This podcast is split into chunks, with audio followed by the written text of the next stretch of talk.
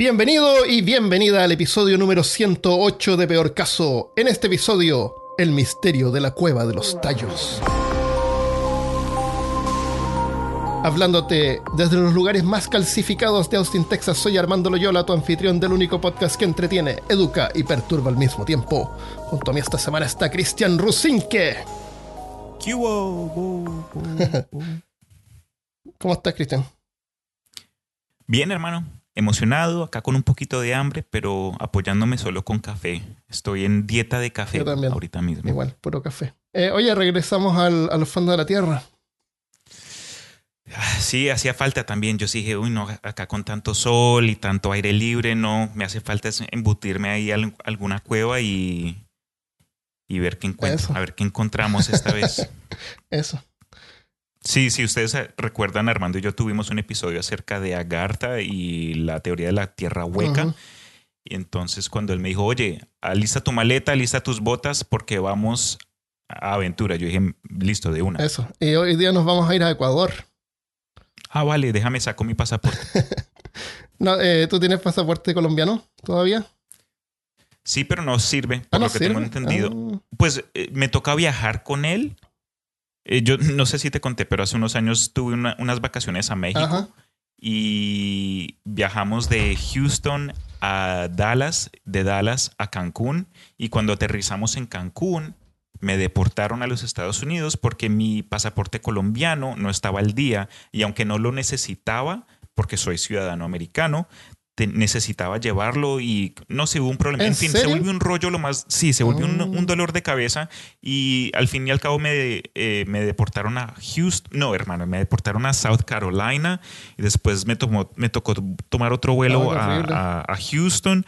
En fin, eh, le eché la culpa a la, a la aerolínea porque ellos fueron los que me dejaron salir Pero de- espérate, de, por- Houston ¿tú mostraste el- tu pasaporte colombiano? Sí, yo llevé todo. Les Pero no tenías por qué mostrar eso. Ah, porque si no necesitarías visa. Si entras con el americano. Bueno, podemos hablar de eso, de eso podemos hablar todo el día. En horrible. fin, eso se volvió un- un- unas vacaciones lo más de mal. Perdí de, un- de un paseo de cinco días perdidos. ah, bueno, igual eh, no en tanto. Y, y bueno, una, una historia para contar. sí, eso sí. Eh, Sí, ya hasta hice una vez un- una serie de, de- de comedia. Ahí Ajá. fui a un, un stand-up night y les, Eso. introduje el cuento ahí como que el único latinoamericano que fue deportado de regreso a los Eso. Estados Unidos. Qué loco. Bueno, eh, con pasaporte de cualquier país de América Latina, parece que son todos miembros del Mercosur. Y si, si son válidos y al día, debería. Creo que uno puede entrar a cualquier país que quiera. Pues ojalá. Bueno, pero entonces con lo del pasaporte podemos ir a Ecuador y eso es donde Sí. va a iniciar nuestra historia, Correcto. ¿verdad? El. Coangos es una villa que queda que, donde viven más o menos unas 80 personas en medio del bosque lluvioso en la cuenca amazónica del Ecuador, cerca de la frontera con Perú. El lugar está aislado y solo se puede acceder a caballo o a pie. De todos modos, en 1995 fue campo de batalla en una guerra por disputas territoriales con Perú. La guerra Perú-Ecuador. La zona está habitada por indígenas nativos chuar, también llamados jíbaros por los conquistadores españoles, que lo usaban en forma despectiva. El término, el término jíbaro se refiere a campesinos o personas que viven en el campo. Los chuar, sin embargo, son también conocidos por sus cabezas reducidas. ¿Tú habías escuchado estas las cabezas jíbar, las, eh, las cabezas reducidas o... Pues el término jíbaro sí lo he escuchado, pero es como algo ya malo, como que eh, un insulto. Pero lo de las cabezas reducidas también eso aparece en toda clase de, de- de medios sociales, ¿no? Sí. Han habi- eh, ha habido películas. Sí, y claro, libros y claro, todo. claro. Pero lo que sí me llama la atención de eso es que hay como una técnica química acerca del proceso necesario con ingredientes naturales para llegar a ese estado, para llegar a reducir un cráneo. Eh, de hecho, no tiene mucho que ver con el tema de hoy, pero encontré la información y la vamos a comentar después en el afterpod. Cómo reducir, me parece. cómo achicar cabezas. A tus enemigos, para que, para que, para que sepan. Eso. El, eh, bueno, esa era la, la- Lo que pasaba es que cuando ellos peleaban contra una tribu enemiga, ellos creían como en tres espíritus. Un espíritu benigno, un espíritu maligno, y no recuerdo qué otro espíritu más. Pero era como que si habían enemigos era porque ellos habían sido como, como poseídos por eh, un espíritu maligno. Entonces, cuando derrotaban a los enemigos, le reducían la cabeza al líder. Mm. Y, y con eso hacían que todos los, los- los aliados de los enemigos se ligaran a su, a su, a su tribu. Ok.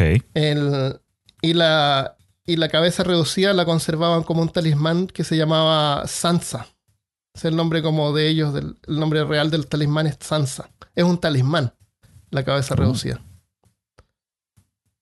Y eso les, les cosen los ojos, los párpados y la boca. Los párpados y la boca y los oídos porque, para que no se escape el espíritu. Ah, para, para eso. Para mismo. eso es.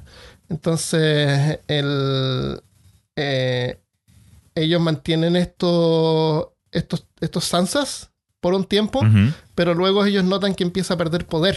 Cuando notan así como que las cosechas no son muy buenas, o las mujeres no están siendo muy... eh, Atraídas. no, eh, no tienen muchos bebés, ¿cómo se llama?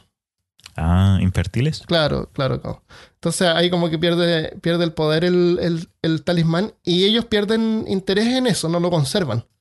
Pero cuando llegaron los, los, los- los europeos, notaron que ellos tenían interés por, el, por estas cabezas reducidas, así que ellos la- las usaban, las que ya no tenían el espíritu eh, funcionando, activo, que se le había acabado la batería.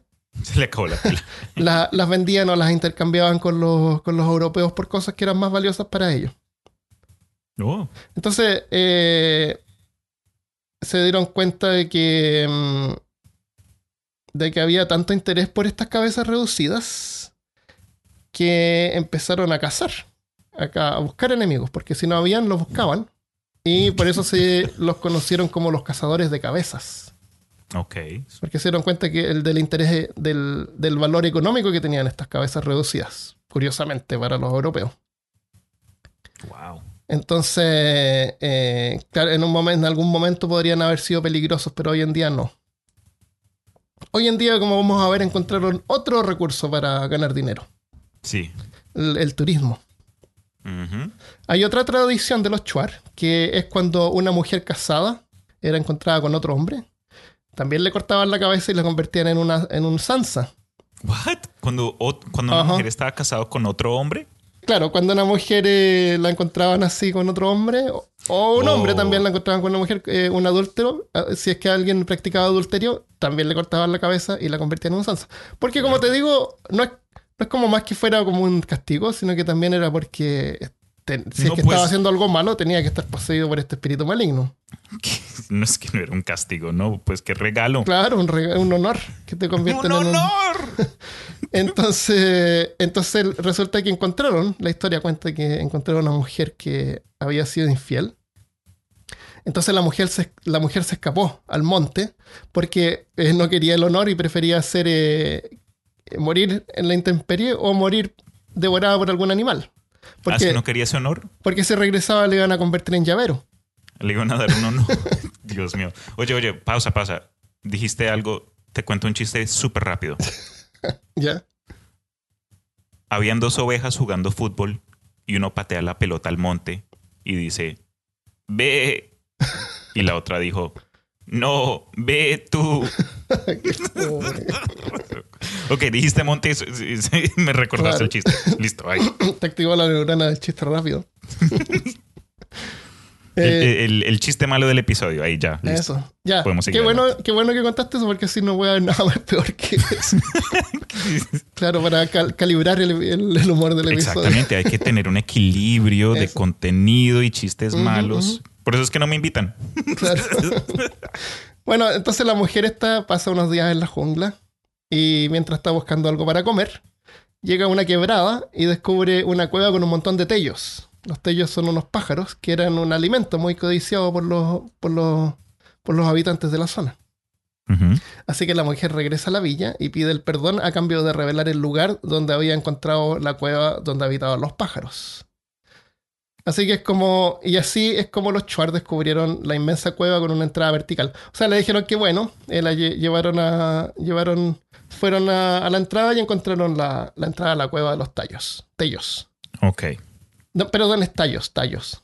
tallos. tallo, eh, que tiene el nombre de la cueva, de los tallos, por el nombre de los pájaros que habitan adentro.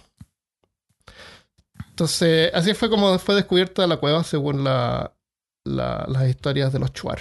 Sí, la tradición oral de, de esa cultura. Exactamente. Entonces, antes de hablar de la cueva en sí, eh, ¿quieres saber un poco más sobre estas aves? Va, dale, porque, son ¿por qué no? interesantes. Eh, se encuentra por todo el norte de, de América del Sur.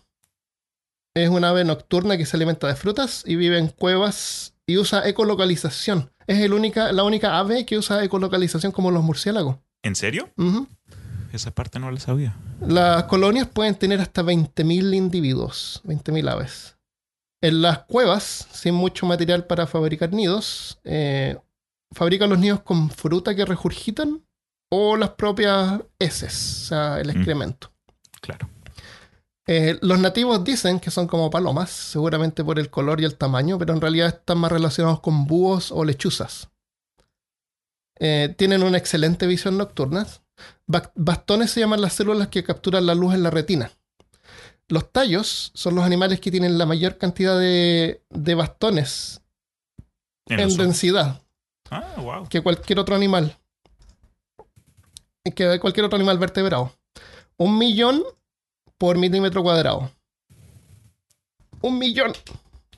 Un millón. un millón. Los humanos tienen como 150 mil, más o menos, por milímetro Wow. cuadrado. Eh, conos se llaman otras células que son las que. las receptoras de. Perdón. Conos se llaman las otras células que manejan la agudeza visual y el color. Pero estas aves tienen tantos bastones para detectar luz que apenas tienen espacio para conos. Así que deben ver así como medio borroso y sin mucho color. Entonces tienen más bastones que conos. Correcto. Eh, detectan más la luz, pero no, no ven ni muy bien ni muy, ni muy en- en- a color. De noche no se necesita el color mucho, supongo. ah, tienes razón. Me Eh. imagino, a ver, de pronto tienen receta estos, estas culturas. A ver si encuentro algo ahí eh, en línea. Un Mm. limoncito ahí, un tallo con limón. Igual por muchos bastones que tengan para detectar luz, si no hay luz no pueden ver. Así que evolucionaron para usar ecolocalización. El, o sea, eh, eh, producen un sonido, así como un cliqueo, y escuchan así como rebotan las paredes y con eso se pueden ubicar. Y cada ave eh, tiene así como una voz diferente. Entonces ellas pueden, se concentran en su propia voz, en el eco de su propia voz para poder eh, ubicarse. Entonces cuando tú estás dentro de estas cuevas se escucha este sonido. Como un zumbido así constante de, la- de las aves que... de la- a diferencia de los murciélagos, que nosotros no podemos escucharlo porque ellos lo hacen en una frecuencia que no, no, no oímos. Nosotros sí podemos escuchar el- la frecuencia de estos pájaros. Sí, vi un poco de videos de gente que entró a las cuevas y como de fondo se pueden escuchar los latidos de las alas. Sí, también, se claro. ven los pájaros, pero Claro. ese zumbido, ese sonido, hasta suena como de vez en cuando es- estos animales producen como un sonido que suena algo similar a un grito, a algo, a algo raro, algo que no, que si tú lo escuchas no dirías, ah, eso, es- eso viene de un pájaro. Ah, Y con especialmente- puede ser. Eh, exactamente, y uno ahí embutido en una cueva, eh, claustrofóbico, rodeado de paredes, eso, eso me imagino asustaría a cualquiera. Puede ser, sí. En inglés se llaman oil bird. Oil como aceite. Ok. Porque tienen una alta concentración de aceite en la carne por los frutos que comen. Comen, comen unos frutos de palma que son ricos en aceite. Y eso las hacen objetivo de las tribus nativas que las usan para comer o las extraen el aceite para usarlo como combustible. Especialmente los bebés. Las aves bebés tienen más concentración de aceite que las adultas. Entonces lo- los pichones son más grandes que los adultos. Ok. y después se achican. Eh, por eso están en peligro de extinción, pero gracias a protección del gobierno están dentro de los niveles más bajos de riesgo, pero igual están en riesgo. Hmm, ahora tengo ganas para alitas. Mm, Deberían pollo. no, porque están en peligro de extinción. Come frutas en vez. Ah, ok, También tienen vale. Más saludable. frutas de palma, eso. Eh, como los tellos viven en cuevas por todo el lado norte de América, del sur, hay varias cuevas con, que se llaman cuevas de los tallos. O cuevas de los guácharos también, les llaman en Venezuela. A las mismas aves. Ok. A la que nos referimos en este episodio es la cueva de los tallos de Coangos. Es el nombre eh, más preciso de, de la cueva, claro. En, la, en esta cueva también se encuentran un montón de cucarachas que se alimentan del guano de los pájaros. Y guavás. No sé si tú viste videos y viste algunas imágenes donde aparecían como unos arácnidos. Sí, esas, esas como arañas con... Sí, Parecen cangrejos, tienen... sí, eso. Vamos a dejar videos y fotos en, el- en la página en peorcaso.com slash 108. Para que vean. Se ven bien terroríficas, Sí. pero son eh, dóciles. Son arácnidos que no van a saltarte encima. Y si los tratas de tocar, se, se- se escapan, no, no pican ni muerden. Pero se ven horribles y en algunas partes como que los tratan de extinguir porque creen que son peligrosos. Claro, de, de apariencia Sí. uno los ve, da miedo. Ajá. Yo, y uno con aracnofobia, no, hermano. Eso, yo pensé que eran, cuando los vi la primera vez, pensé que eran eh, Vina, Vinagurún, se llaman unos que hay acá, que, que cuando los molestas te tiran así como un, un líquido que, que es como, como vinagre.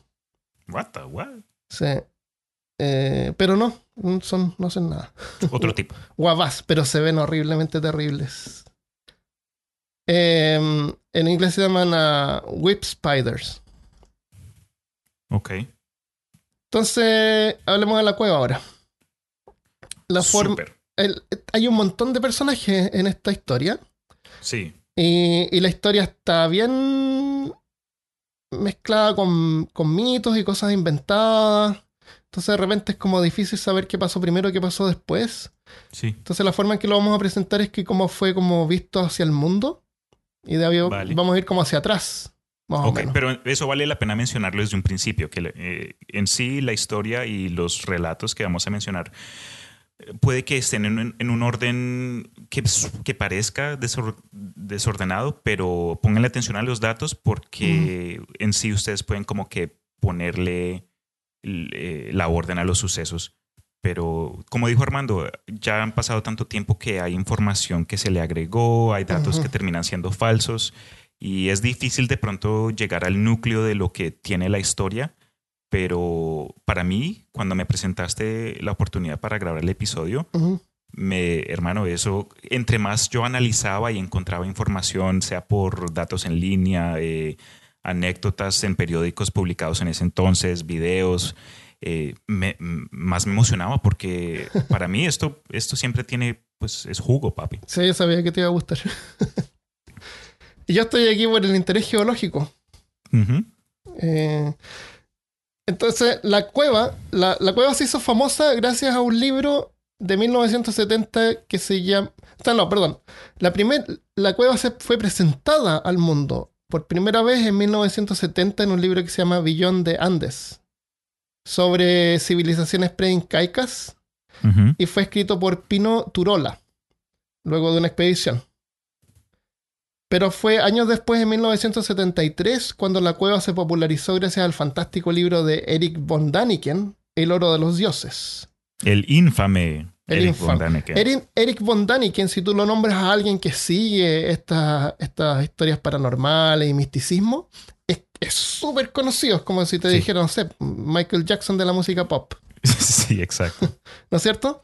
Sí, es señor. súper conocido. Él es conocido por el, más, más que nada por el libro, el, eh, ¿cómo se llamaría? El carruaje, de los, dio- carruaje La, de los dioses. la carroza de los dioses. la carroza de los dioses. Eh, Esta es la persona que creo que inventó el término de astronautas. ah, sí, sí, él, Astronauts. él es el original. eh, ¿Cómo se llama este tipo que tiene el pelo loco? eh, el, el griego. el es, griego, sí. Él, eh, él es el, el- él es el que inventó esto, más, más que nada. sí, entre los dos. Han no, tanto como que lo inventó, sino que fue como que, el, que lo produjo en forma. eh, lo- eh, masificó el interés. Sí. El libro habla sobre cuevas subterráneas en Ecuador. Te mandé el libro. No sé si le echaste una mirada. Sí, ahí vi la, lo lo descargué. sí. Sí, lo descargué. Eh, yo mientras estaba investigando esto, como me gusta coleccionar también, lo encontré en eBay y me compré la primera edición en inglés. Ah, nice. ¿Tienes algún otro por- libro de Por Eric 4 Däniken? dólares. No, ¿O ninguno. es? No. Ok. Es de colección solamente. Yo no creo Vale. en estas cosas, pero me gusta coleccionarlo porque me gustan las historias que cuentan. Sí, en Son- sí, son pues. es- sí. El- así que no me llegó, pero lo encontramos en PDF, así que le- yo leí algunas partes. El libro habla, de... Ah, perdón. Tiene el estilo del El retorno de los brujos, que me gusta porque al principio de cada capítulo eh, hay un párrafo con guiones sobre qué cosas se hablan en ese capítulo. Ok. Entonces, por ejemplo, en el retorno de los brujos, por ejemplo, baterías eh, antiguas eh, aparecen en el párrafo de introducción. Entonces dice cosas así. El libro habla de cuevas subterráneas en el Ecuador, salas semejantes a refugios antiaéreos a 240 metros de profundidad. No estoy diciendo que esto sea verdadero. Radiaciones de origen desconocido, una biblioteca metálica, la primera escritura de la humanidad, amuleto del periodo mesolítico, tabla de piedra con dinosaurio, la cúpula más antigua de todos los tiempos, custodiadas por indios salvajes, el descubrimiento más increíble después de Troya y mucho más en el oro de los dioses disponible en tu librería de libros paranormales más cercanas. Peor caso no se responsabiliza por la muerte de neuronas. Este man. Ese es el libro de Eric von Daniken. El von Daniken hablaba sobre la hipótesis del paleocontacto. En, originalmente propuesta por Matest Angrest y otros a nivel académico serio y frecuentemente presentada en la literatura pseudocientífica y pseudohistórica desde la década de los 60. La, la teoría o la hipótesis dice que en el pasado extraterrestres avanzados desempeñaron un papel influyente en los asuntos humanos, o sea, los Ancient Aliens. Esa es la hipótesis. Paleocontacto se llama como el nombre oficial. Eh, y su defensor más abierto y comercialmente exitoso fue el escritor Eric Van Daniken.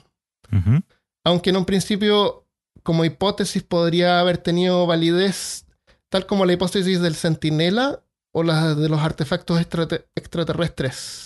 Entonces está el paleocontacto, la hipótesis del centinela y los artefactos extraterrestres que en algún momento tuvieron algún eh, interés científico, porque básicamente no se ven tan descabellados.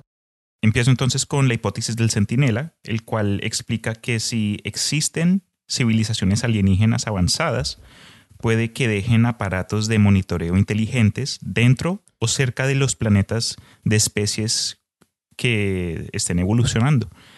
Cuando estas especies ya lleguen a un avance tecnológico en particular, se supone o dice esta teoría que los sistemas de monitoreo inteligentes iniciarán alguna clase de contacto con estas especies nativas al planeta, sea para iniciar alguna clase de comercio, de intercambio de conocimiento, lo que sea. Ahí en- eh, metes tú lo que quieras.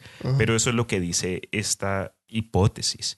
Entonces, adicionalmente, como dijo Armando, existen ciertos artefactos extraterrestres o piensan muchos que creen en, en la hipótesis del centinela y también mucha gente que, pues, que cree en alienígenas y ufologistas, ufologists, como se dice en inglés Ufologistas.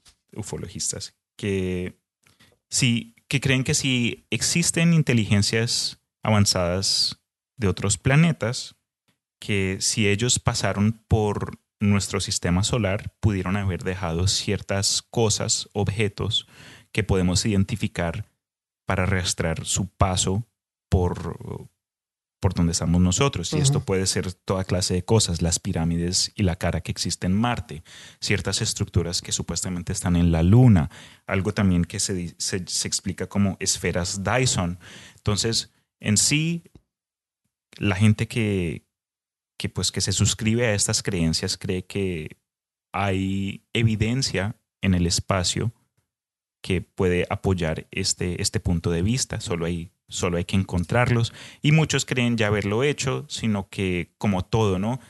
Especialmente en estos temas sobrenaturales que todo termina siendo borroso, encuentran Ajá. un video o una foto y está en mal enfoque, entonces Sí, claro. es, es difícil ponerle el dedo a lo que, a lo, a lo que puede ser cierto o no, Cierto. pero ahí está, esas son... Esas En la- son imagínate que en el futuro, en lejano, eh, no sé, en el futuro lejano, el sol va a ir perdiendo poder, ¿no es cierto? sí, eso sí. Se- no sé, imagínate que en el futuro a lo mejor eh, llegamos con sondas a, a Júpiter y la temperatura es- puede albergar vida y encuentran nuestras sondas que enviamos hace miles de años atrás. Ese es el, creo que parte de la historia de, de la película Contacto, donde eh, la gente, nosotros detectamos alguna señal Sí, del espacio y termina siendo que Mm. eh, un- un- una inteligencia extraterrestre detectó nuestras primeras ondas sonoras que enviamos al, a- al espacio exterior y cuando nosotros recibimos la imagen que ellos escucharon por primera vez y termina siendo una, una foto de Hitler. Sí, Entonces- lamentablemente. Nos, da, nos está dando mal Porque fue la primera televisión de la, de los, del- de las, ¿cómo se llama este evento deportivo? De las el Olimpiadas en de las Alemania, en Olimpiadas en Alemania. Claro. Pero hablando del Daniken, eh, yo tuve un periodo de tiempo donde pues estaba súper metido en temas conspiracionales y lo demás. Y pues admito que fui joven y en ese entonces estaba pasando por otras cosas en la vida. Mi, mi enfoque estaba en otra cosa. Y aunque no es que crean es en lo mismo hoy día, de ambas maneras me alegro mucho de haber sido expuesto a estos temas porque en sí me, me abrieron un montón de, pues, de ideas y ampliaron mi imaginación. Aunque eh, el Von Daniken parece que tiene su- su- sus, sus datos ahí concretos, hay gente que se ha dado cuenta que él ha estado como que seleccionando puntos específicos de ciertos hallazgos arqueológicos para empujar sus propias ideas, es decir, que no necesariamente la- presenta todo Sí. lo que ha encontrado y solo presenta lo que ayuda a reforzar su sus creencias en estos contactos pasados de astronautas de otros, de otros planetas que nos ayudaron a nosotros en las primeras etapas de la humanidad. En eso en sí, creo que muchos terminan diciendo fácilmente, ah, aliens, Eh, ¿qué pasó con, con las vacas? Aliens, Eh, ¿qué pasó con el presidente que asesinaron? Aliens, Eh, no sé, para todo la respuesta hoy día son aliens. Eh, creo yo que no hay que olvidar la, la capacidad del ser humano para ser creativo y para sobrevivir. Entonces, eso lo digo ahí, lo dejo ahí, lo Sí, planteo lo, ahí. lo que pasa es que esta gente eh, hacen una carrera basada en esto, es su, es su trabajo, es su Es- vida está basada en esto. Entonces, cuando ellos van a explorar algo o investigan algún tema, ya tienen como una predisposición y tratan de buscar, y es natural que uno busque cosas que te afirmen. Sí, exacto. ¿No Uno puede ver algo en las nubes y persona A dice, ah, es un ángel. Persona B dice, ah, no es un ovni. Persona C dice, ah, no es Superman. Es totalmente Claro. subjetivo. Lo que acabas de decir también se puede decir acerca de otros oficios y, otras, y, otros trabajos, porque si tú te la pasas toda tu vida eh, enfocándote en un área específica y llega otra persona y contradice lo que lo que tú crees ha sido cierto toda tu vida, eso se va a defender a puño y dedo, ¿no? Entonces, Claro. Eh, por ejemplo, eh, los e- egiptólogos tienen mucho problema con ciertos otros grupos de gente, eh, ufólogos y lo que sea, que tratan de contradecir lo que ellos creen es la historia completa de Egipto. Entonces eso se vuelve, y, se- y se- y he visto videos, man, la gente se pone agresiva, Sí, se ponen a, gritos, sí. insultos innecesarios, porque están, están atacando el trabajo de, de vida que han estado estos, eh, correcto. entre comillas, expertos dedicándose. Entonces, eh, Y, y pasa también en la ciencia, científicos Sí, que están, están recibiendo eh, están recibiendo dinero para hacer una investigación y necesitan encontrar resultados. Entonces, igual no, no es que los, todos los científicos sean así como escépticos, para nada. tienes razón. Hay un montón de casos en que, en que los resultados fueron manejados Sí, o las estadísticas fueron manipuladas. Eh, por eso es que en ciencia se llama peer review, cuando alguien hace una publicación y, y te da todos los detalles para que otros científicos también puedan reproducir los experimentos. claro. Y así es como logramos llegar a acercarnos a la verdad. Pero cuando no se puede reproducir y hay solamente fotos borrosas o, Sí, o historias de que alguien vio esto y sin ninguna prueba, es un poco más difícil creer. exacto. Ya. Entonces, Von Daniken, en su libro El oro de los dioses. El oro de los dioses fue escrito después de su libro famoso, o sea, él ya era famoso cuando escribió este libro. Sí.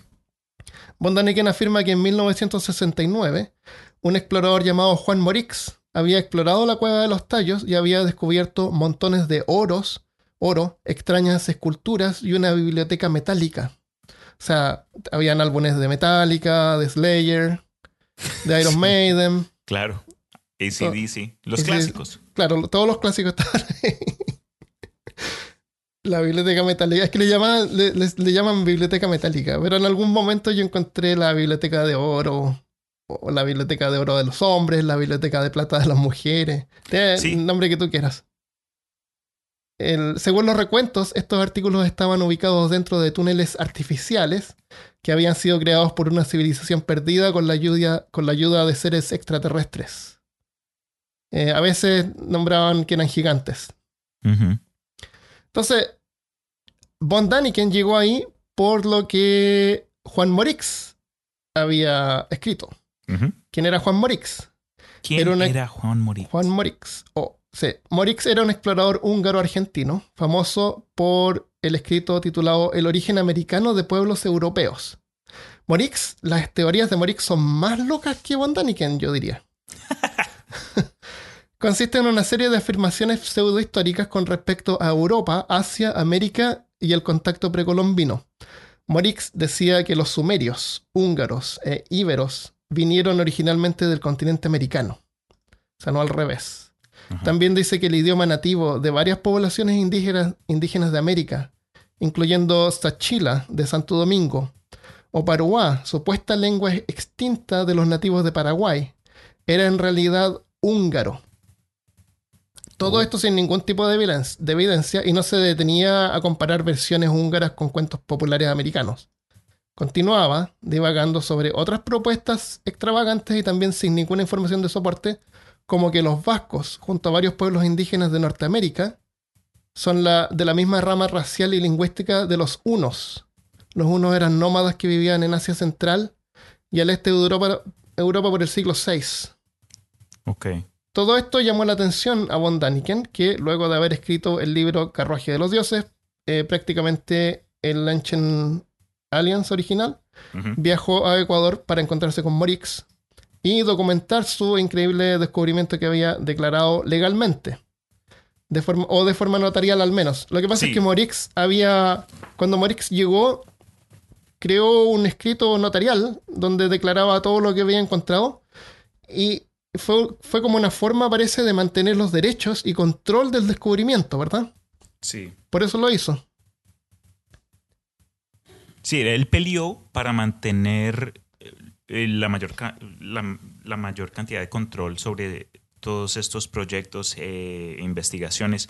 Más adelante hablaremos acerca de, de ciertas cosas que ocurrieron en esta tabla de secuencia, pero eh, Moritz, desde que sabemos nosotros que notarizó lo que encontró, hizo varios viajes y eh, inspiró a muchos a, re- a ir a investigarlo, hasta negó ir con ciertas expediciones porque no lo dejaron tener control total. Claro. El- ah, podríamos, ah, iba a hablar del, del padre Crespi después, pero podríamos hablar acá un poco de él.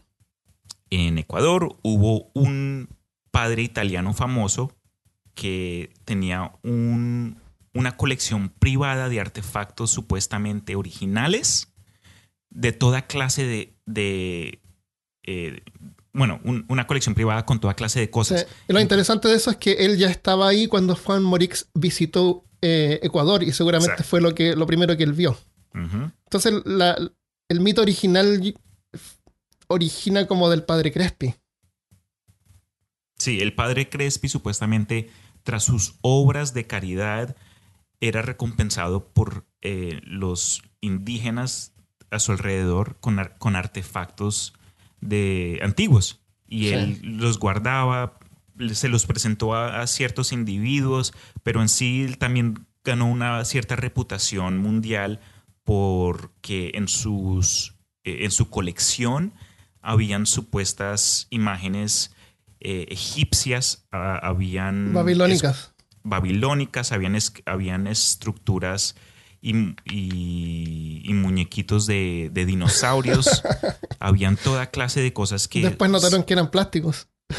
Sí, para, para darle el resumen, tras tanto cuento, hay, va- hay varias gente que dijo, no, esta cosa totalmente es falsa. Todas las, la mayor parte de las cosas que tenía en la colección el padre Crespi eh, se dieron cuenta que eran o falsificadas o eran cosas totalmente erróneas. Entonces, supuestamente hubo un, un incendio y muchas de esas cosas se perdieron. Ah, pero en sí se sabe que la gente que decía que los los Shaur le daban artefactos al padre Crespi, que eso es totalmente falso. Los Chaur podrían haberle dado artefactos, pero no, no necesariamente. De la cueva de los tallos. Claro. Eh, en este tiempo no había internet. Entonces, no sé, pues imagínate que Padre Crespi aparece en el, en el periódico y aparecen fotografías y medias malas de estos artefactos que no se ve claramente qué son. Eh, Juan Morix se interesa y visita y ve todos estos artefactos. Y llegar ahí cuesta. Y, y Juan Moric ve el interés económico que podría ganar de esto. Entonces como que sigue perpetrando la- el mito y, y escribe un libro y Von Daniken lo lee. Entonces la información se, era más lenta Ujú, y Definitivamente. no había nin- y, y había menos formas de poder eh, corroborar, de poder Oh, verificar. Entonces tú viajas ahí, eres famoso y quieres vender tu libro y continúas con el mito y le sigues agregando cosas.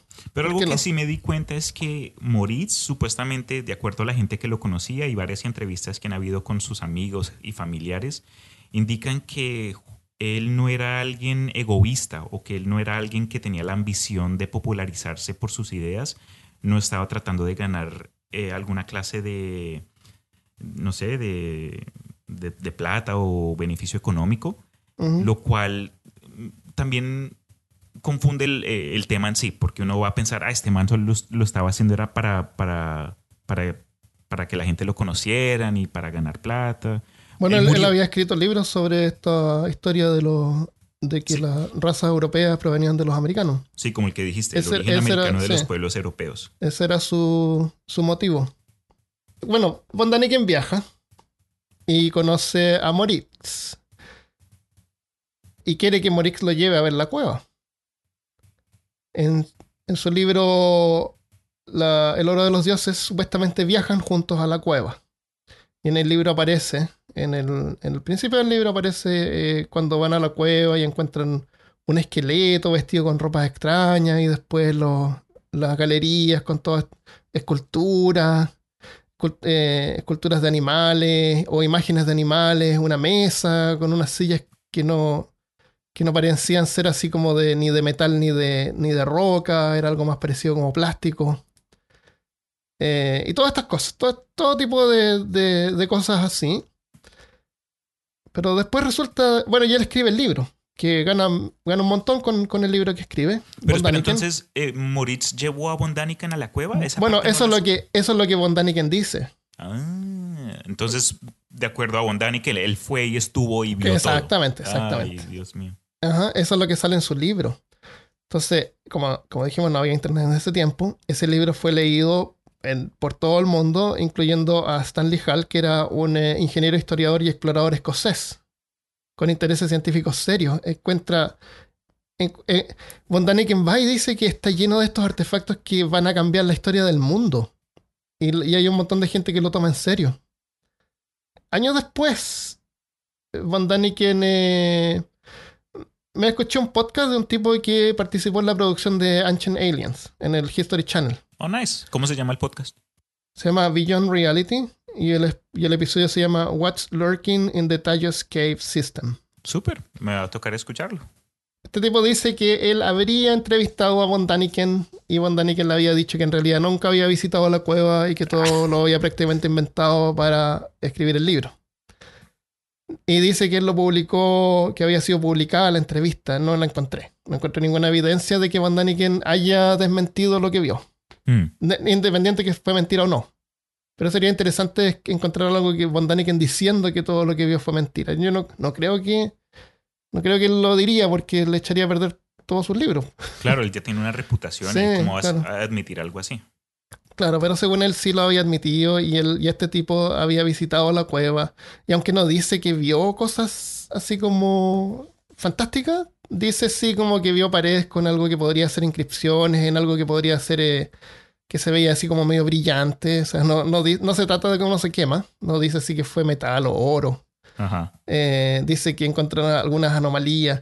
El tipo no es experto ni es geólogo, entonces tú, tú viste cuando estuvimos en la cueva todas las formas que se, que se hacen en forma natural. Es bien Sí. fácil imaginarse cosas. Eh, hay, una, hay otro video que es una, es una visita, una exploración de un youtuber que no, no tiene, no tiene trasfondo eh, científico ni nada, sino que él visita y cuenta y muestra lo que le, le cuentan los indígenas.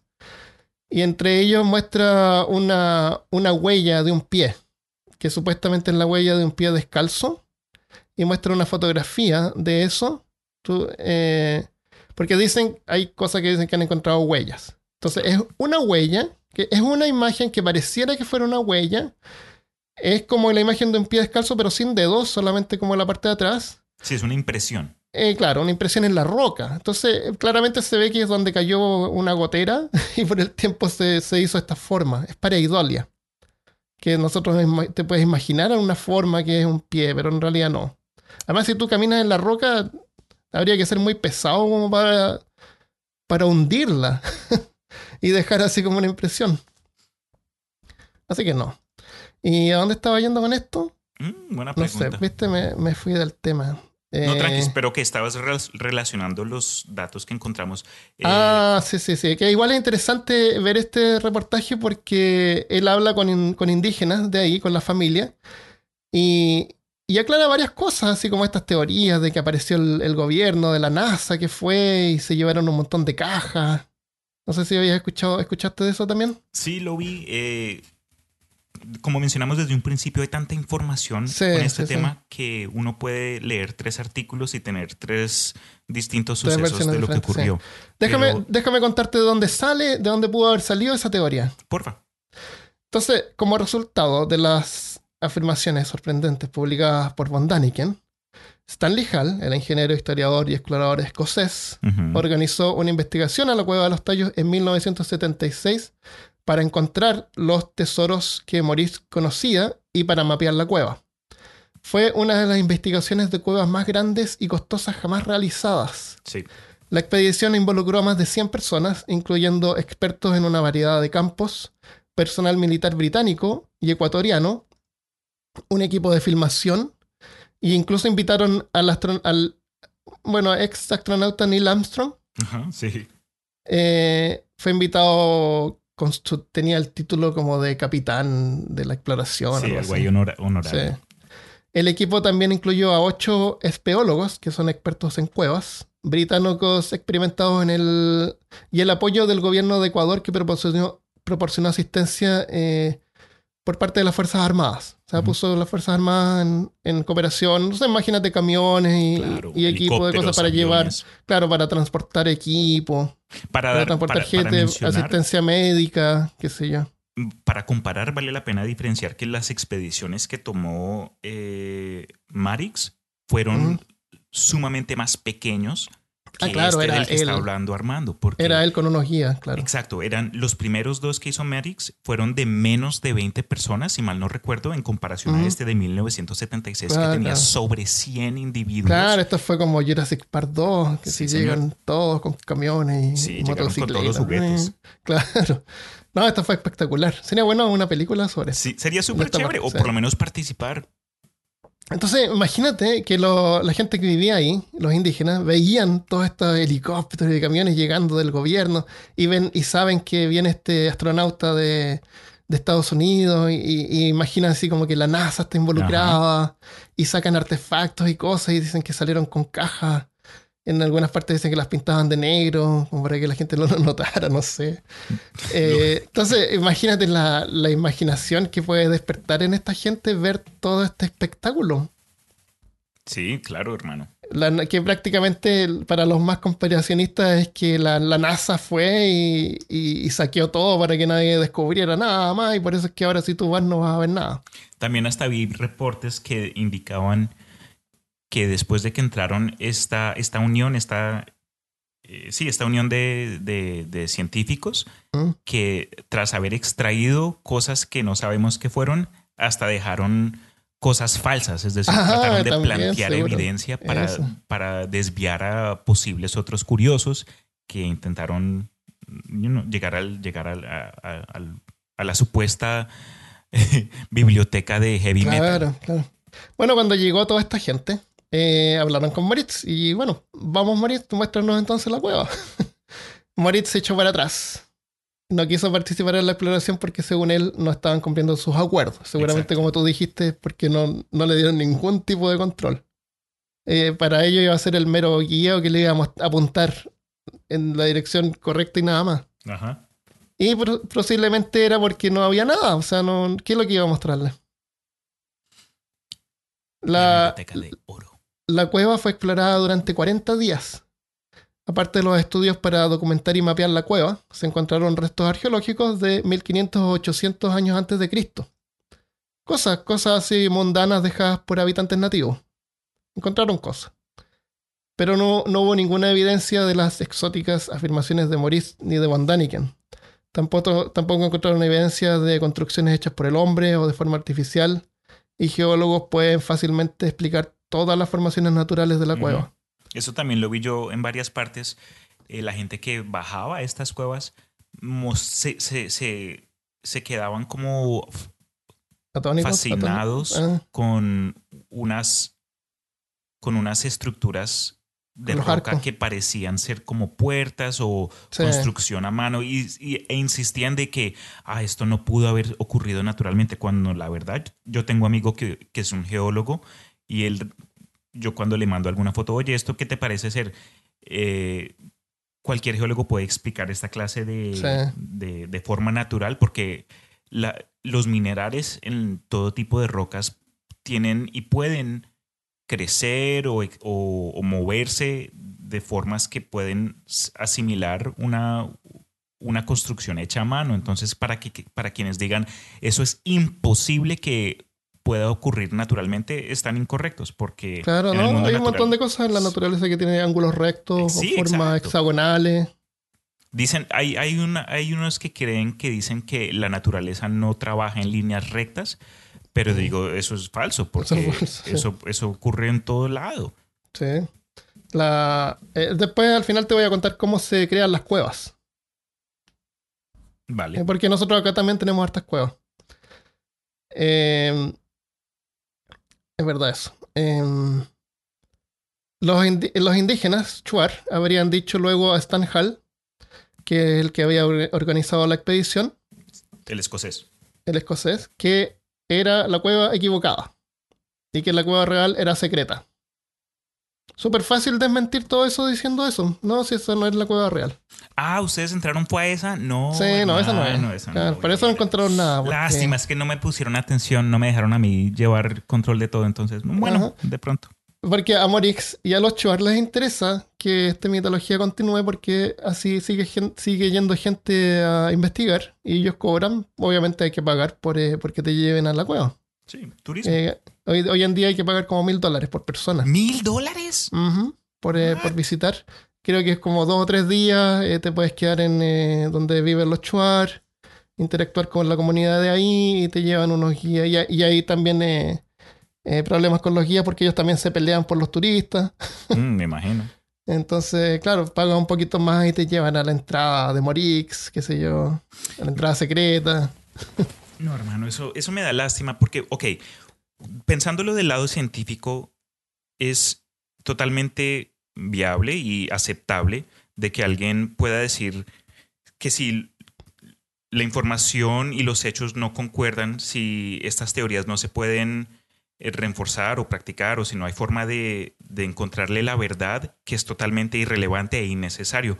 Yo contradigo esa creencia porque ya esto se volvió parte de la historia y la cultura de, de ese país, de, de esta población, es parte de lo que son ellos. Entonces, es fácil decir, ah, no, no es verdad, no vale la pena, igno- ignorado, olvidado, eh, sigamos adelante. Pero es importante para, para mí como persona y como latino de que no olvidemos que estas historias, estos cuentos, mitos y leyendas son parte del- de, nuestros antepasados y las personas que somos nosotros. Sin ellas no estuviéramos nosotros aquí.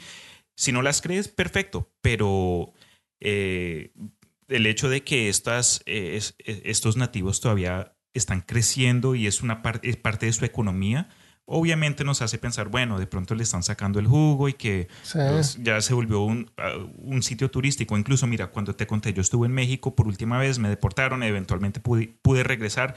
Estuvimos en un grupo turístico que nos llevó a, a, a Chichen Itza, si mal no recuerdo. Chichen y- Itza, mm. y eh, los guías, eso nos echaron cuento de que los cristales y que todas estas cosas. ¿Por qué? Porque eso vende. Y hay gente que va Ajá. ahí ex- y están, están esperando recibir esta clase de información chamanista de que, eso sí. ah, es que el, el mundo y el, el- el pasado, eso eh, se ha vuelto, han romantizado la historia pre- pre-inca, precolombina y, y bueno, eh, ya se volvió negocio, pero al mismo Sí. tiempo no es decir que todo esto es falso, en, en mi opinión, es lo que quería mencionar. Pero imagínate que si esta gente mataba, mataba para poder reducirles las cabezas y venderlas a los Sí. europeos. Iban, organizaban casas, cacerías de cabezas. ¿Cómo no van a mentir para poder mantener Mm, eh, claro. el, el ingreso? Hermano, si uno, no, si, si uno con hambre eh, hace Oye, cualquier mil, cosa, mil dólares para ellos es un montón, es un montón de dinero. bro, y los que es- más va, como, tal como tú dices, los que más asisten a estas cuevas, porque no deja de ser interesante, aunque está un poco en forma remota, son los que buscan, eh, los que para ellos es una, una experiencia. una experiencia y, y quieren encontrar... eh, ¿A dónde está esto? Lo puse al final. Como os he dicho, esas calcomanías que uno ve en carros, I want to believe, yo quiero creer. Eso, eh, quiero creer y está predispuesto a creer y, y van estos entusiastas de lo paranormal Sí. y, y, y- y le cuentan a los turistas cualquier cosa que ellos quieran escuchar. Hay historias de, de que vieron gente vestida de blanco. Sí, y, y ellos Lo no son estúpidos, ellos son, es- son gente como nosotros y si se dan cuenta que alguien, eh, ellos saben leer a la gente, como que se dan cuenta de las cosas que están diciendo la, y es fácil, si alguien, tú puedes, eso, el cuento de los psíquicos y lo demás, tú puedes fingir tener esta clase de poderes y leer el futuro con solo escuchar a alguien hablar. Eh, ah, es que mi esposo se fue, yo no sé qué cosa. Entonces ahí ya tienes el enganche, ah, el esposo. Ah, me contacté con tu esposo. Yo no. Ahí le echan el cuento necesario Claro. para que ellos puedan tener el pan de cada día. Y, y no es, y no es que tengan dificultad para desmentir algo, pero en este caso es muy fácil diciendo que no encontraste nada porque es la La equivocada. Porque esto de desmentir de cosas es- pueden decir desde que si tú no crees, tú no vas a encontrar nada. Ah, claro. Porque, no sé, los espíritus Como saben de que tú no... Sí, no sé. Eh, la, la- la- la exploración oficial incluía a un astronauta, lo cual le da más leña al fuego para poder eh, inventar cosas. ¿Y por qué un astronauta fue ahí? O sea, ¿Por sí. qué no? ¿Por qué Neil Armstrong no puede ir a visitar eh, una cueva? O sea, si viajó a la Luna, Mm. podría pensar, ah, sería chévere visitar el fondo de la Tierra también. Algo que sí me dio como que de pronto curiosidad o sí incitó mi, como mi mente ahí conspiracional fue que supuestamente durante esta investigación a gran escala con los equipos eh, del Reino Unido y de los estadounidenses y de Ecuador, fue que por alguna razón mantuvieron a los guías, a, a los guías indígenas Ajá. separados. Es decir, Ah, ¿sí? trataron de, no sé por qué o no sé si de pronto tú encontraste lo mismo, pero aparte de eso, eh, los científicos, los geólogos ecuatorianos no pudieron proceder al mismo paso que los europeos. Vi yo una sección donde indicaron que querían seguir en uno de los días donde estaban allá adentro, querían proceder más a fondo y le, los, los que estaban a cargo de todo esto, los europeos, le- les dijeron a este grupo de científicos que no, ustedes van el día de mañana o el día Ah, el no, no sabía día. eso. Entonces, eso también puede que incite lo de, ah, Claro. estaban tratando de esconder algo, Ah. querían prim- llegar primero y Claro. sacar todo y después dejaron a los, a- a los ecuatorianos ir y darse cuenta, ah, no, es que no hay nada. Qué loco, sí. Sí, es un Eh, cuento la- loquísimo. de la historia de las cajas tengo otra, otra historia más también. Que, Vale, yo no loca, encontré nada de las padre cajas. Crespi. Cuéntanos. bueno, eh, a ver, eh, déjame ver si hay más que contar sobre esto. Me parece que no, o sea, hay de todo. Hay un montón de información. Vamos a dejar hartos videos y, y documentación en peorcaso.com. Uf, hermano, si yo tuviera la plata, iría solo por ir, solo por ir a- de vacaciones. ¿Cierto? Sí. Bueno, ya te cuento, pues son mil dólares por persona y eso no cuenta tu comida. Y... A vender un riñón me va a sí. tocar. Pero hay varias cuevas interesantes que se pueden visitar. Bueno, el personaje, Padre Crespi. Eh, déjame hablarte un poquito más sobre él. Él vivió en, en- en Cuenca, Ecuador, durante más de 50 años antes de su muerte en 1982. Era sacerdote de la Iglesia María Auxiliadora y era el que recolectó objetos y abrió un museo en algún momento en la escuela salesiana en Cuenca. En 1960 fue uno de los museos más grandes de Ecuador y Crespi era reconocido como una eh, autoridad arqueológica en la zona, aunque para la iglesia era más o menos una vergüenza. Las reliquias eran claramente falsas, mayormente era solamente estaño repujado. Yo no sé, pero yo me acuerdo en la escuela, cuando chico, que nos hacían repujar unas láminas de cobre con imágenes. ¿Tú hiciste eso alguna vez en la Repujar escuela? es cuando sobrepasas algo con un papel encima y un lápiz. Eh, no era, tú lo ponías esto y por, eh, por atrás hacías como dibujos con una, con un stencil, como, no con un stencil, con una, con una herramienta así como de, como escultura, como, no sé, pues imagínate con un lápiz que tú dibujas en una lámina de aluminio Ok, ok. y, y como que sobresale la, la imagen por delante. Ok, ya te. El- eh, hacíamos arte así y y eso es más o menos lo que tenía el padre Crespi. La, la colección era un fraude, consistía en un apiladero de trozos de latas, chapas de latón, tiras de cobre mezcladas con montones de cadenas oxidadas, juntos con láminas de metal y piezas de maquinaria.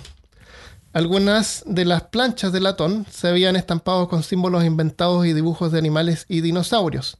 Esto lo dice James Randi, que examinó la colección. Randy, ¿te acuerdas quién era James Randi? No lo supe hasta que investigué, pero supuestamente es un, fam- es un incrédulo famoso que Sí, hasta tú, puso una tú hablaste del... Sí, ese.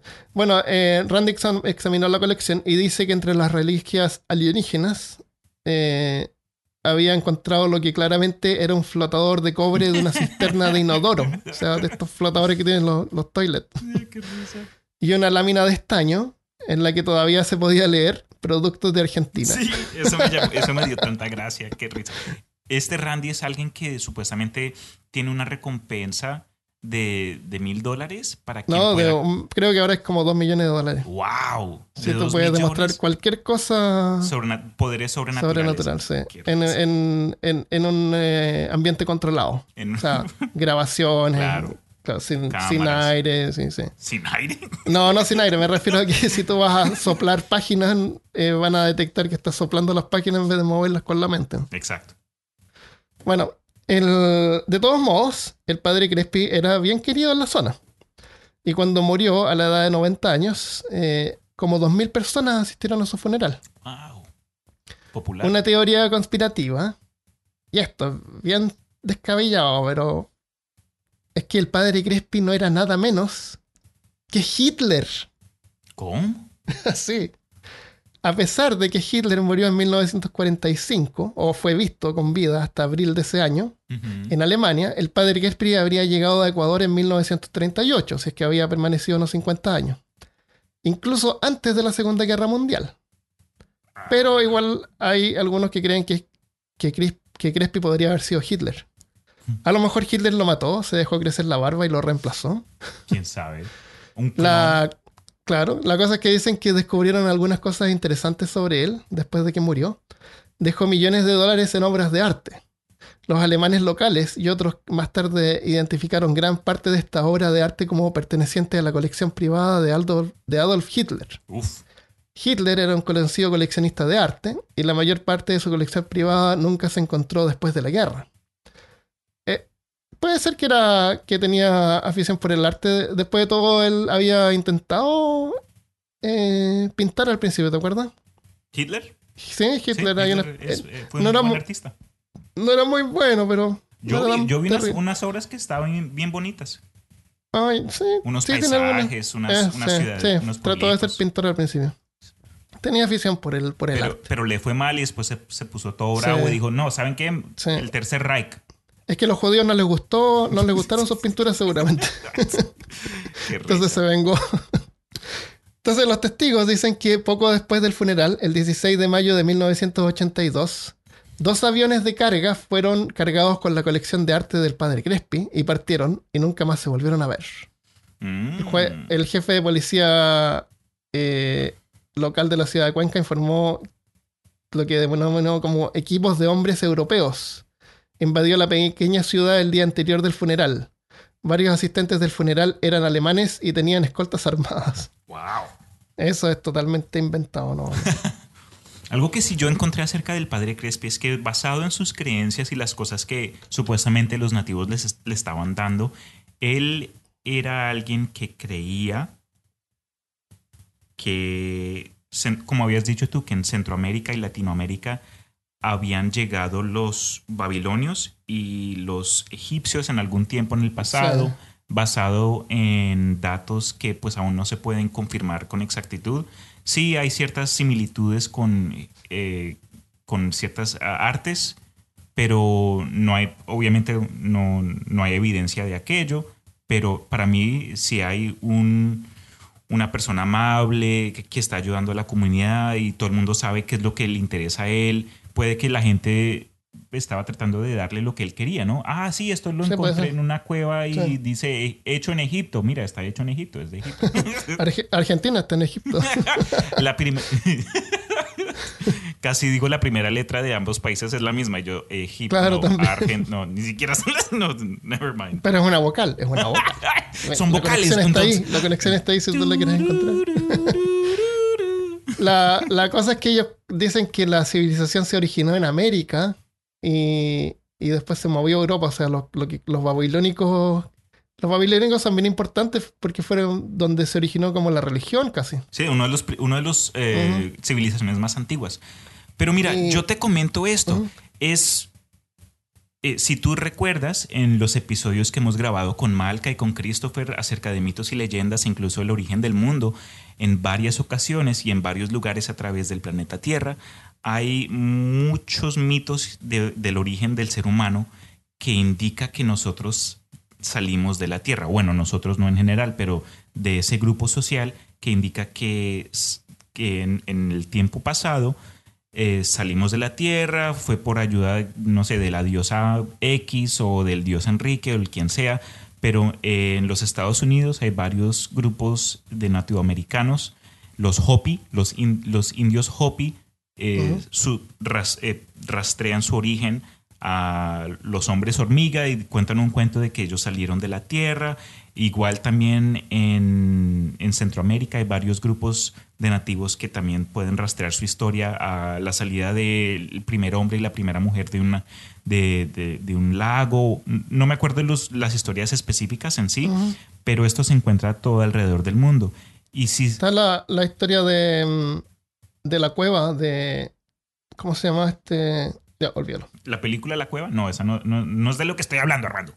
Ah, pero en sí, entonces también, ah, por ejemplo, hay gente como eh, Randall Carlson, que es un investigador eh, geólogo que se, que se enfoca en, en cambios de, del entorno, es decir, la historia de, del, how do you say weather in Spanish? Del, del clima, como que eh, eventos climáticos del pasado. Él ha, mm, investigado y ha encontrado evidencia de el, del, del, gran inundamiento que ocurrió en el pasado. Y, sabes, eso se encuentra en la Biblia, se encuentra en el Torá, se encuentran varias otras historias en los indios de, de Australia y otras partes del mundo que hubo una gran inundación y qué tal cosa. Y lo que vi en relación a la cueva de los tallos, que supuestamente si, si, hubo una civilización antigua que vivió en el planeta Tierra que antes de que ocurriera este diluvio, que, que, que eh, cierta gente pudo haberse escondido en las cuevas y sobrevivido esa catástrofe de dicha forma. Pero cuando veo la descripción de, la, de, los seres que han visto en las cuevas de los tallos, eso sí ya se vuelve otro tema totalmente loco, porque supuestamente ser eh, humanoides de tres ojos con seis, con seis extremidades, o en otro caso, como mencionaste tú desde un principio, gigantes. Lo que sí creo yo es que basado en la información que hemos ya platicado previamente en varios otros episodios y, y la información que encontramos para el episodio de hoy, es que si, si, si hubiese si, hubo eh, No, eso no, eso no tiene sentido. Si hubieron individuos que, que, tallaron a mano esas estructuras allá debajo en la, en la cueva de los tallos que parecen puertas y pasadizos, que no fueron aliens o que no hubo interacción con extraterrestres, como, como mencioné antes. Eso sí, sí ocurrió. Ah, porque, porque son refugios naturales. Exacto. No, no hay tú puedes necesidad estar ahí de- y dejar cosas atrás, Sí, y una, señor. una vasija. No hay necesidad de meter a naves espaciales al tema. sí.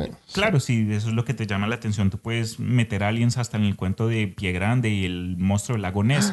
Pie pero- grande es un alien. En serio, hay gente que, bueno, hay, bueno, eso es otro tema. Lo, pero- lo que te quería comentar acerca también de la, del origen, del origen de, de las cavernas o el origen Sí, subterráneo Cuéntame. es la alegoría de la cueva de Platón, Ok. que es súper famoso, que la gente al principio vivía en cuevas. Claro. Es una alegoría. Y, y, y en las paredes se reflejaba así como las sombras de lo que se veía afuera. Entonces ellos basaban sus creencias en las sombras bidimensionales que, veían, que veían proyectadas en, la, en las paredes. Ah, ya, ya, ya. ya, ya. Y no fue hasta que salieron que vieron así como la verdad. Entonces a veces como que no conocer la, la verdad es como quedarse dentro de la cueva y, y basar todo lo que uno cree solamente en los reflejos que se ven en la pared. Claro, en las sombras. Eh, pero son, son refugios naturales. Así Claro. que sí, ¿por qué no puede haber gente viviendo ahí o pasando la noche ahí si es que no hay un oso dentro? Hombres, hombres topo, Los hombres osos, los hombres osos. claro. Eh, ah, ¿qué- otra cosa más loca para terminar con eso es que la cueva podría estar eh, conectada por cuevas durante, por toda América, incluyendo hasta Canadá. O que podría ser una entrada a Agartha o, o ciudades subterráneas. De que estén todas conectadas, no creo. No, Pero- tampoco. Sí se sabe que hay, que, que hay cuevas, que hay cavernas subterráneas por, por todo el mundo. Sí, por todas partes Claro, hay cuevas. entonces, eh, Y te cuento cómo se producen las cuevas. ¿Quieres agregar algo más sobre la cueva de los tallos? Porque esto es general. Es se- mm, No, honestamente, pues ya mencionamos lo- los puntos importantes. Dale. Hay varios tipos de cuevas. Algunas se crean por movimientos tectónicos. No sé, pues hay un temblor y se abre un espacio porque se movieron las rocas. El- la lava también puede dejar túneles bajo la roca. Eh, túneles que parecen hechos como de un gusano. Esas formas de cuevas. El- en el océano, la- el océano erode las rocas y puede crear bordes por el borde. Cuevas por el borde. Bordes por el y borde. formaciones como portales. Si se ve una roca como un hueco adentro. Hay una. En, en Chile, en Antofagasta, hay una que se llama la portada de Antofagasta. Que voy a dejar una foto también. Y se puede ver eh, una roca que es como un portal. Que está en el, en el océano. Es porque el agua ha ido durante millones de años erosionando la, la roca y va dejando eso. Eh, la formación de cuevas como la de los tallos también se origina en el mar. Porque hace millones de años ese lugar estaba bajo el agua, igual como acá, que estaba bajo el agua. Criaturas como cangrejos, corales, caracoles, almejas y muchos microorganismos construyen sus conchas de minerales que encuentran en el agua, principalmente carbonato de calcio. Cuando mueren, sus conchas vacías caen al fondo marino. Luego de varios trillones de años, perdón, luego de varios trillones de muertes durante varios millones de años, las conchas se empiezan a pilar, formando una capa. Eones más tarde, en otros periodos geológicos, digamos cuando el agua baja, las capas de conchas van quedando enterradas bajo otras capas así de tierra, de diferentes minerales. Y, estas van aplicando presión a la capa de conchas. Hasta que el mineral con la presión se fusiona en una sola roca, que es, que es lo que nosotros llamamos ahora piedra caliza o limestone. Si tú miras piedra caliza o limestone al microscopio, vas a ver que tiene varias estructuras de animales. Sí. Son, son conchas de animales fusionadas. Acá en Austin hay piedra de ese tipo por Te- todo por lado, bro. Todas partes. No se puede cavar No, acá porque he uf. encontrado unas piedras. es Uf, horrible. Es horrible, dude. Sí, yo una vez traté de hacer un jardín acá y, y picando me encontraba una piedra.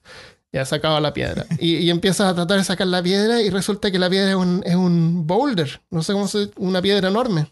Una roca. Sí, una ro- rocota. Y horrible. Hacer una piscina que es súper caro por eso mismo.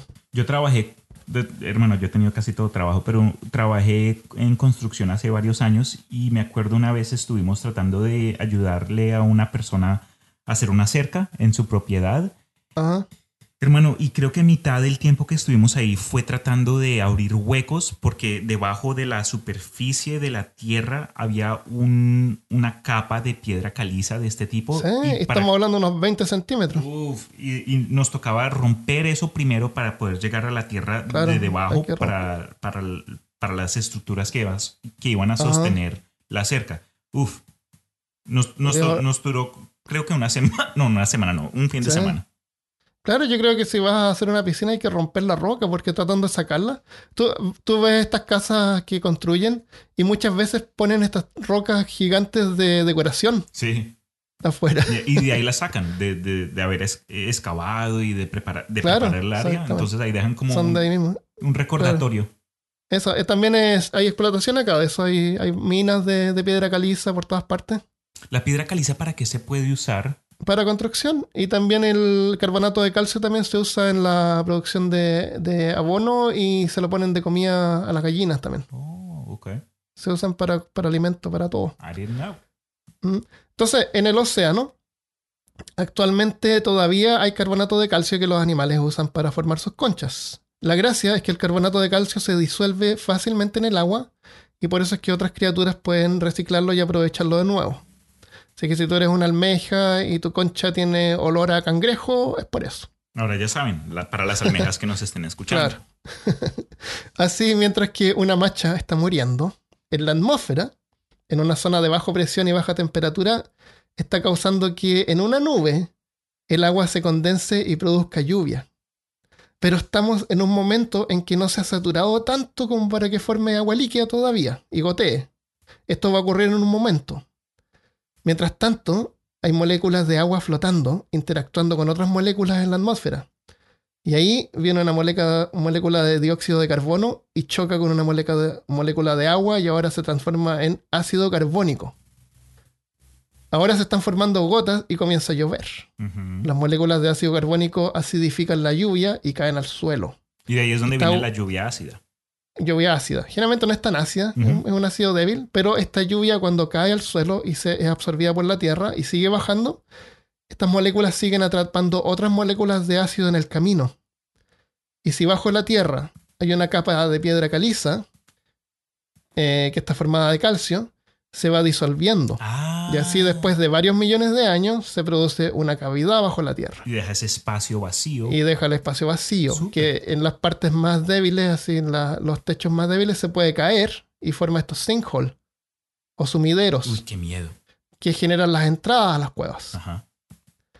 Y no se necesita mucho tiempo en términos geológicos. En términos de L- gracias. La, la cueva más grande del mundo es eh, Hang Son Dong en Vietnam. Y esta se formó hace unos 3 millones de años atrás. ¿Cómo se escribe? Hang, H-A-N-Y, Son, S-O-N, y Dung, D-O-O-N-Y. Una cueva hermosa que está en Vietnam, es la cueva más grande del mundo. Y esa es la a la que vamos a ir para el segundo episodio del canal de YouTube donde nosotros exploramos cuevas, ¿verdad? Si que se detectan aliens, sí, yo creo. Ese va, para, para ahí vamos, para el 2025 ahí estaremos. A lo mejor algún día podemos viajar personalmente, quién sabe. Sería genial. El- Entonces, claro, estos sumideros caen y se producen las entradas a las cuevas. Cuevas hay por todas partes donde haya piedra caliza. Acá, hace pocos años atrás, en- creo que fue bueno, en el 2014, eh, en, un, en un barrio se hundió la, la calle y había una cueva debajo. Una cueva grande. Y se disputó por varios, harto tiempo qué hacer con esa cueva, porque la gente local, algunas personas querían que se abriera al público, así como un parque, Sí. que podía traer dinero, qué sé yo. Estaba debajo de varias casas, entonces habría que haber comprado varias casas para poder hacer acceso. Y al final, al final, el gobierno decidió por llenarla de concreto, cerrarla y rehacer la calle. No. Sí, y varias gente no le gustó eso porque era una formación natural. Pero está lleno de cuevas por acá, está lleno Sí. Cuevas por todas partes, seguramente debajo de tu casa hay cuevas. Entonces hay que tener bien harto cuidado cuando uno va andando y de repente como que el- la carretera, la calle así como que se hunde un poco. Es por eh, estas cavidades que se van formando debajo. Y sinkhole aparecen, o, o sumideros, que son como estos hoyos que caen al, al infinito. Es porque eso, porque lo que había debajo se disolvió. Ok, no sabía. Yo sí había Y visto, cada, sí había visto historias acerca de sinkholes y que toda clase de cuentos, pero no, no, no había tenido en cuenta la posibilidad de que Claro. esto, sabes, no, no ocurrió de buenas a primeras, de que hay un proceso biológico, bueno, sí, biológico, Eh, químico. en- sí, bueno, sí, químico. El, y esto pasa por el tiempo. Entonces, el- la piedra caliza puede tener diferentes consistencias y algunas que son más blandas que otras y se van formando hasta como capas que, que si tú las miras parecieran como ladrillos y por eso se forman estos techos así como lisos. Porque cae esto. Y si tú miras las fotos de la cueva de los tallos, te das cuenta que donde dicen que hubieron estos, estos arcos, estas entradas hechas por, eh, por extraterrestres, Aliens. eh, aliens, eh, tú ves que ese- esa entrada es una entrada, o sea, hay una salida por el otro lado. Y hay agua constantemente corriendo. Claro. Agua, agua subterránea que corre constantemente. Cuando tú ves las exploraciones estas van... Hay que ir con botas. eh, y, y caminas sobre el agua en varias partes. Sí, hay fango, hay ah, Sí, ah, Claro, entonces el agua está todo el tiempo corriendo y, y formando esta- estas rocas. Entonces, las cuevas eh, se van constantemente haciéndose más grandes. Ok. Ujú. Así que en cualquier parte que haya piedra caliza es fácil encontrar cuevas. Y si tú quieres vivir en un lugar donde hay piedra caliza, eh, ten en cuenta que es bien difícil mantener un jardín, hacer una piscina o cavar un, un hoyo. Muy cierto. Sí. Em, eso es lo que tenemos por hoy sobre la cueva de los tallos Sí. y cuevas en general. Yo pues con respecto a la investigación de hoy sí quiero clarificar que si estos temas les llaman la atención, siempre es importante como con todo, ¿no? Averiguar por varias avenidas, eh, encontrar la, mm, la- más información de lo que puedas para estar pues al día, ¿no? Cada quien siempre está predispuesto a la información que quiera encontrar después de todo, entonces entre, entre más fuentes tengas, creo que es más fácil pintar una imagen más clara de lo que estás tratando de aprender.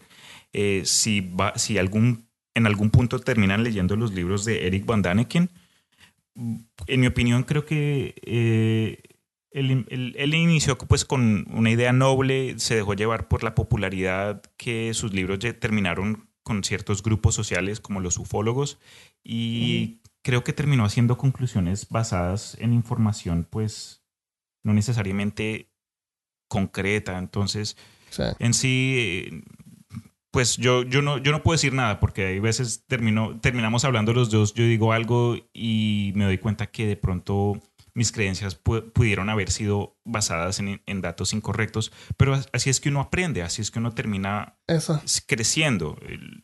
Y es importante reconocer cuando las creencias propias pueden estar basadas en algo que, que pudo haber sido cierto hace años o que, que no, se, no se averiguó correctamente.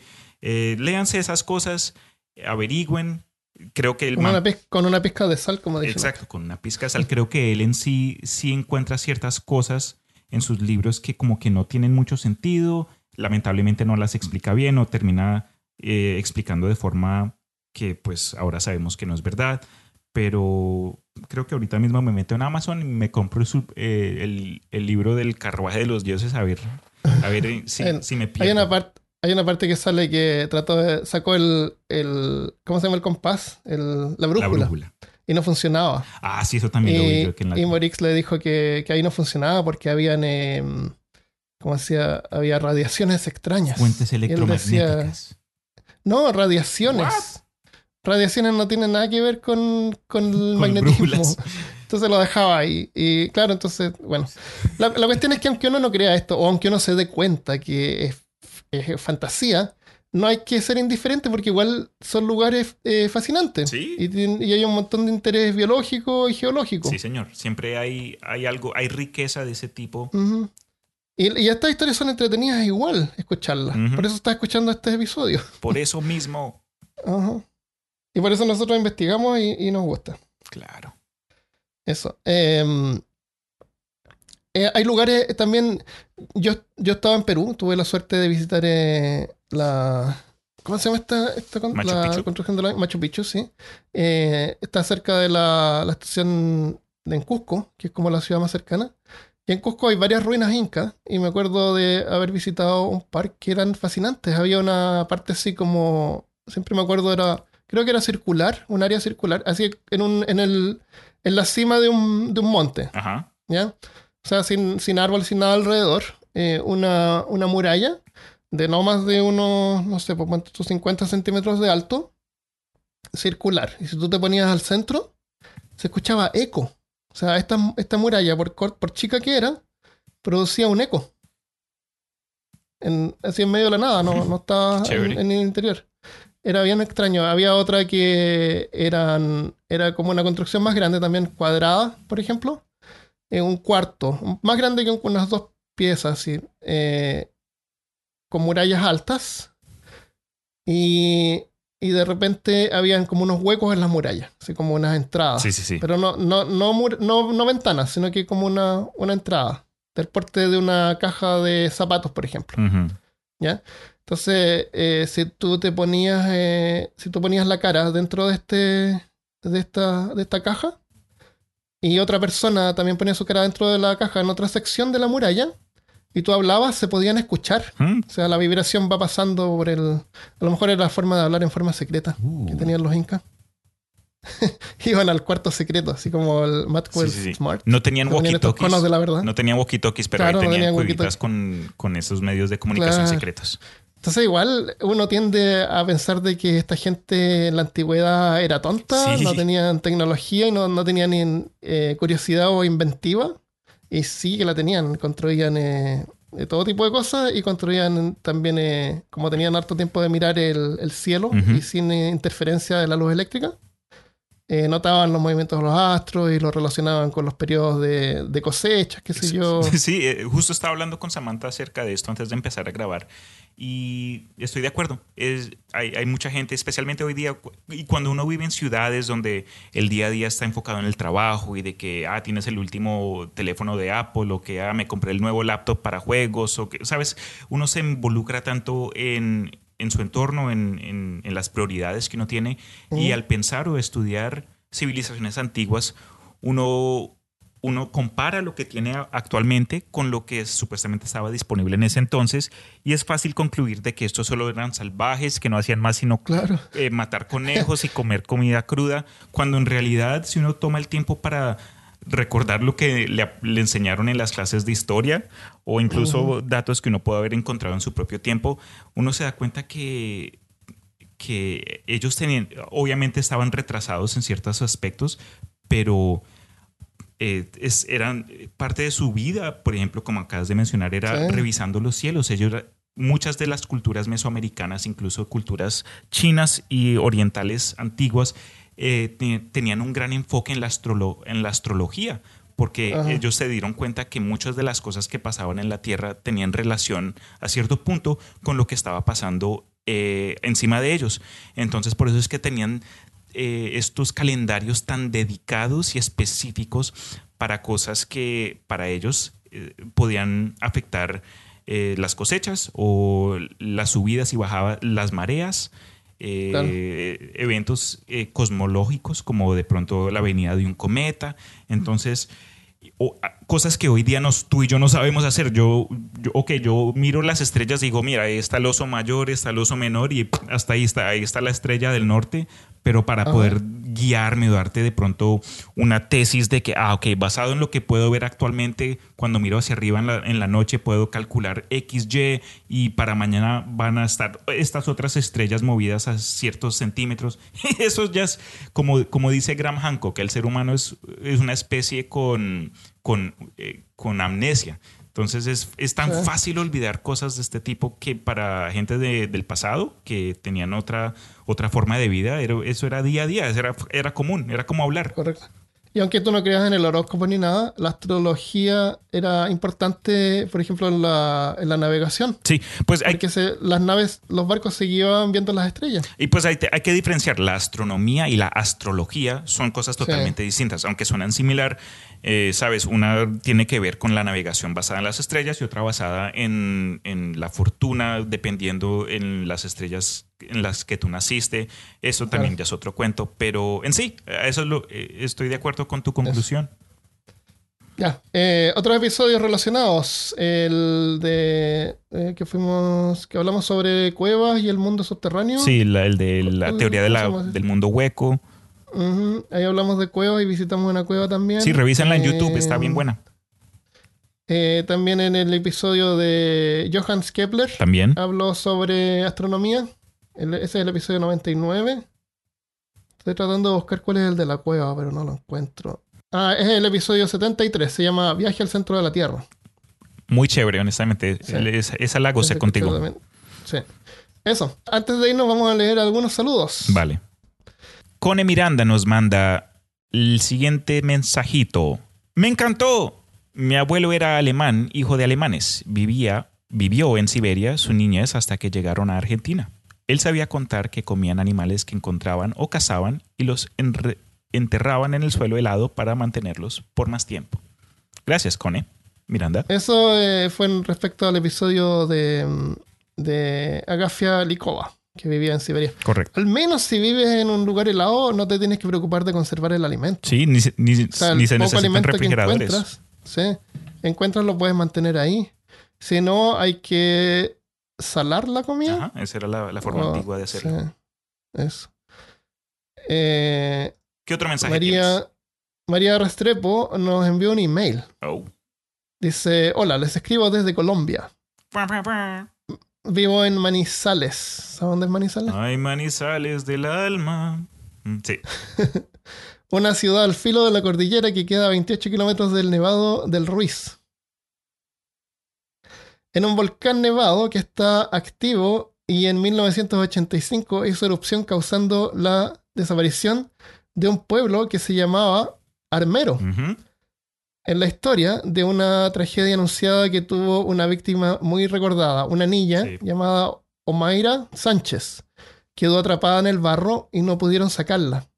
Así que estando consciente y viendo su muerte a cada momento, animaba a los rescatistas para que salvaran otras personas. Sí, fue tenaz. Nosotros manejábamos, yo me acuerdo cuando íbamos de paseo con la familia, pasábamos por cierta área donde se veían estas grandes rocas eh, y en contraste en donde estaban, eso parecía como si hubiesen sido puestas ahí como por personas, pero mi papá me contó que después de que explotó este volcán, de que después de que eruptó, botó, botó segmentos pues, de tierra y eso vol- salieron volando salieron volando, bro. Y hoy día, eso obviamente pues es, eh, no es que sea tan, tan raro, pero dejó impresión, me dejó impresión, eso todavía está ahí presente. Y sí, la historia de la niña pues fue, fue bien triste.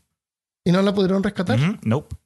Y a pesar de que la veían ahí viva. Nope. Algo que ver como con la succión de, lo, de su alrededor y estaba tan atrapada y creo que, eh, eh, si mal no recuerdo, había sido enterrada con su familia y podía sentir a los, a los cuerpos de su hermano menor en sus pies.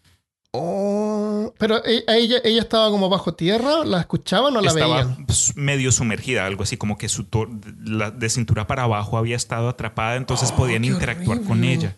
Sí, da- Qué dio lástima. terrible. Sí. Qué terrible. ¿Qué mensaje tan bonito? Qué mensaje tan bonito. ¿Qué es lo que haces con una persona así? ¿Le das como pastillas para do- dolores? No sé, bro, les das ahí un puff de, de un porrazo. Qué horrible, qué horrible. Sí, no sé. Es horrible forma de morir. Oye, el volcán está permanentemente en estado alerta amarilla porque emite ceniza y gases a la atmósfera regularmente. Es curioso cómo nos habituamos a vivir en circunstancias particulares. Eso es porque esta, esta lava y todo eso es bueno para el cultivo. Sí, Estas zonas que están alrededor de volcanes eh, son súper prolíficas cuando uno va y vive y la gente vive. Y por eso es que habitan lugares donde pueden hacer sí, plantaciones. es bien rica en minerales y Exactamente, entonces por eso es que hay gente que vive en esas circunstancias, pero sí tiene razón. Eh, ahora nosotros con Michelle te conté que nos estamos planeando cambiar de vuelta a Alabama para estar Ah, cerca de la No familia. sabía, ok, bueno. Sí, sí. Alabama es una zona donde hay em, todos los años ocurren estos eh, tormentas y cómo se llaman Eh, que, que vuelan las casas Tornados. tornados, sí. Pero hay gente que vive ahí y, y siempre uno corre riesgo donde esté. Sí, eso sí. Acá no, acá no pasa nada. Acá no, sí, lo único que pasa es calor, frío, todos los Sí. estados del clima en 24 horas. Claro, todos los días, todos los climas. Bueno, gracias María. Eh, buena la historia, me perturbó. Saber a esta niña que estaba enterrada. Sí, gracias por compartir. Eh, tú, está- tú tienes tu propio proyecto, Cristian, ¿verdad? Ah, sí, señor. Después de haber grabado con... eh, claro, con gusto. Después de haber grabado tanto contigo, yo, eh, después me acuerdo que tú me insististe de que me separara o que me, me motivara a sacar mi- mis propios contenidos. Entonces, gracias a tu guianza y tus consejos, terminé con mi podcast que se llama El Imaginarium, que pueden encontrar en Podbean, Evox, Spotify, Anchor. Eh, mm, hablo de toda clase de temas, pero pueden encontrar a voces familiares. Ahí tengo al Armando, al Christopher, vienen y me visitan de vez en cuando. Eh, mi último capítulo que publiqué fue acerca del misterio de las Islas Flannan en Escocia y ahorita estoy tratando de editar otro que grabé recientemente. Vengan, e- échenme un, un vistazo y pues si les llama la atención, súper. Si no, pues de ambas maneras me pueden encontrar acá en peor caso de vez en cuando. El Imaginarium. Y el imaginario. Bueno, eso es lo que tenemos por ahora. Gracias a todos los que nos envían mensajes en todas las plataformas. Y nos ayuda, esta semana nos pueden ayudar dándole un like y siguiéndonos en la página de YouTube. Así que lo dejamos por acá Me parece. y nos vemos la próxima vez. Adiós. Boa noite, até logo.